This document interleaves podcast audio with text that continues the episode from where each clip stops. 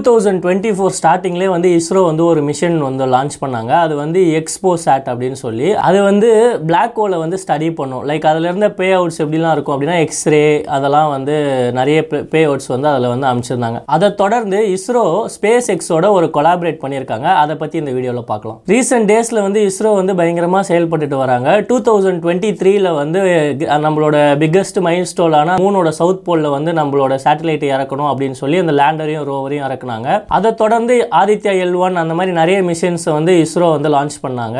அதே மாதிரி இப்போ 2024 வந்து பிளாக் ஹோலுக்கு வந்து ஒரு மிஷன் லான்ச் பண்ணியிருக்காங்க.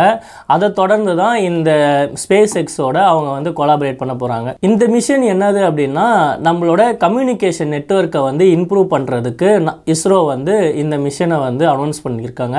என்எஸ்ஐஎல் நியூ ஸ்பேஸ் இந்தியா லிமிடெடும் ஸ்பேக்ஸஸும் சேர்ந்து இப்போ ஒரு அக்ரிமெண்ட் போட்டிருக்காங்க. அதில் வந்து கம்யூனிகேஷன் பிளேலோட்ஸை வந்து லான்ச் பண்ண போகிறதா சொல்லியிருக்காங்க.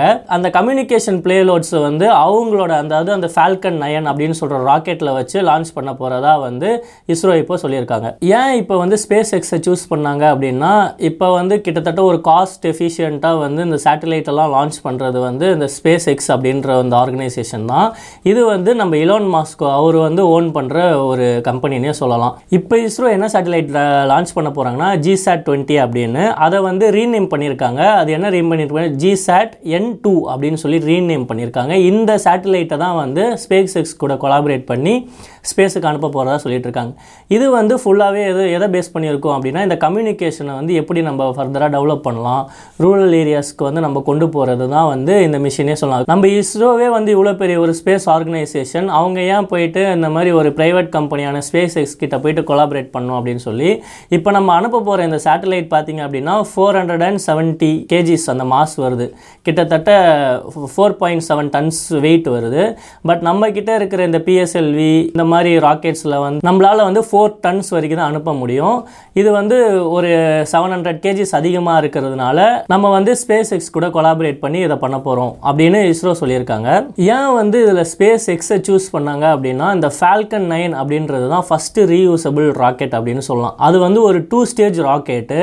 அந்த ராக்கெட் வந்து ஒரு வாட்டி நம்ம வந்து அந்த சேட்டலைட்ஸை வந்து ஸ்பேஸில் வந்து கொண்டு போயிட்ட பிறகு திருப்பி வந்து அது லேண்டுக்கு திரும்பி வந்துடும். அதை வந்து நம்ம திருப்பி அப்படியே ரீயூஸ் பண்ணிக்கலாம். இது வந்து ரொம்ப காஸ்ட் எஃபிஷியன்ட் மெத்தட் அப்படின்ற மாதிரி ஸ்பேஸ் எக்ஸ்லேருந்து சொல்லியிருக்காங்க. இவங்க 285 லான்ச்சஸ் கிட்ட பண்ணியிருக்காங்க. அதில் 243 லான்ச்சஸ் வந்து திருப்பி வந்திருக்கு, லேண்டுக்கு வந்திருக்கு, லேண்ட் ஆயிருக்கு அப்படின்ற மாதிரி அவங்க தரப்புலேருந்து சொல்கிறாங்க.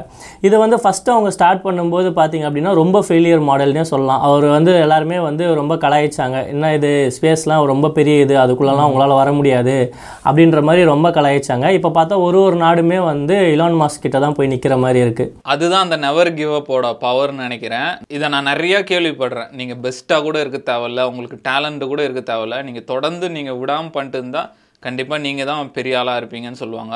இப்போ எலான் மாஸ்கோட ஸ்பேஸ் எக்ஸ் கூட கொலாபரேட் பண்ணாத நாடே கிடையாது. ரஷ்யா பண்ணுறாங்க, அமெரிக்கா பண்ணுறாங்க, இப்போ இந்தியா பண்ணுறாங்க, எல்லாரும் போய் ஒரு ப்ரைவேட் கம்பெனி கூட போய் கொலாபரேட் பண்ணிட்டு இருக்காங்க. அது மாதிரி சொல்லுவாங்க உலகத்திலே மொத்தம் 5 என்டிட்டிஸ் தான் வந்து ஸ்பேஸ்க்கு வந்து ஸ்பேஸ் கேப்சூல் அமைச்சிட்டு கீழே இறக்கியிருக்காங்கன்ட்டு. USA, சைனா, ரஷ்யா அந்த மாதிரி வந்து எலான் மாஸ்க் இறக்கியிருக்காரு.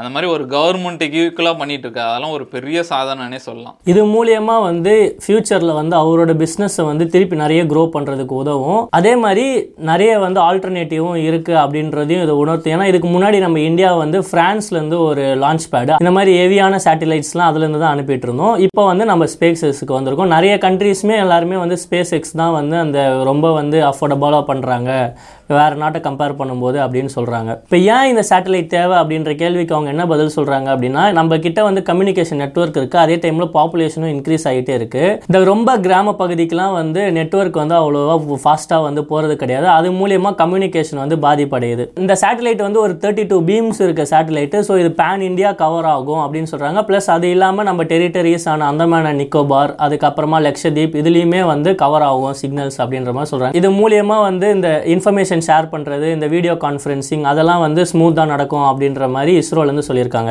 இந்த மாதிரி இஸ்ரோ வந்து புதுசா வந்து எப்படி வந்து அந்த ஸ்பேஸ் டெக்னாலஜியை வந்து டெவலப் பண்ணலாம், அது மூலமா வந்து ஸ்பேஸ் வந்து எப்படி ரிசர்ச் பண்ணலாம் அப்படின்றதுல ஒரு முன்னோடியாவே இருக்கிறாங்கன்னு சொல்லலாம்.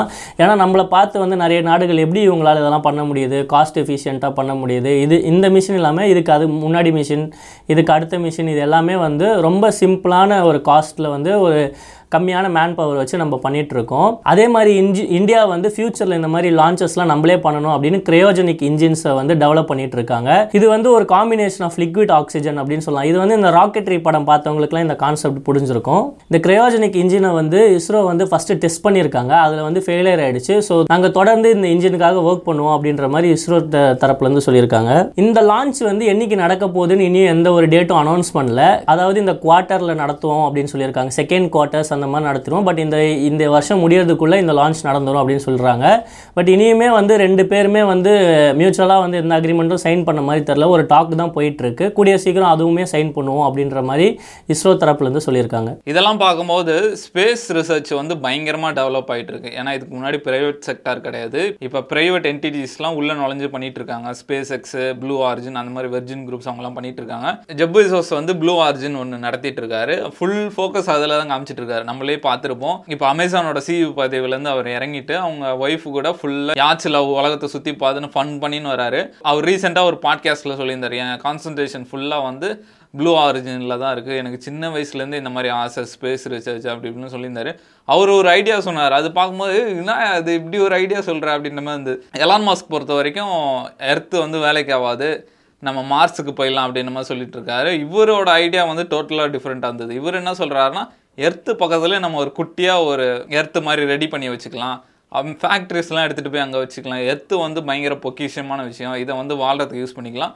பக்கத்துலேயே குட்டி குட்டி பிளான் பண்ணி நம்மளே ரெடி பண்ணி வச்சுக்கலாம், அங்கே ஃபேக்ட்ரிஸ்லாம் அங்கே வச்சுக்கலாம், ஈஸியாக போயிட்டு வர மாதிரி பண்ணலாம். இது வந்து கம்ஃபர்டபுளாக இருக்கும் அப்படின்னு என்ன பண்ணுக்கிறீங்க, ஆளாளுக்கு பயங்கரமாக யோசிச்சுனுக்கிறீங்க அப்படின்ற மாதிரி இருந்தது. செம்ம இன்ட்ரெஸ்டிங்காக இருந்தது. கண்டிப்பாக ஃபியூச்சரில் வந்து இந்த ஸ்பேஸ் ரிசர்ச்சு, ஸ்பேஸ் டூரிசம் அதெல்லாம் வந்து பயங்கரமாக க்ரோ ஆகும்னு நினைக்கிறேன். அதே மாதிரி இஸ்ரோவுமே வந்து இந்த சேட்டலைட்லாம் லான்ச் பண்ணும்போது சில சேட்டலைட்ஸ் வந்து போயிட்டு அந்த எந்த யூஸும் இல்லாமல் திருப்பி வரும். அதுக்காக வந்து என்ன பண்ணுறாங்கன்னா நிறைய பேலோட்ஸ் வந்து ஆட் பண்ணுறாங்க.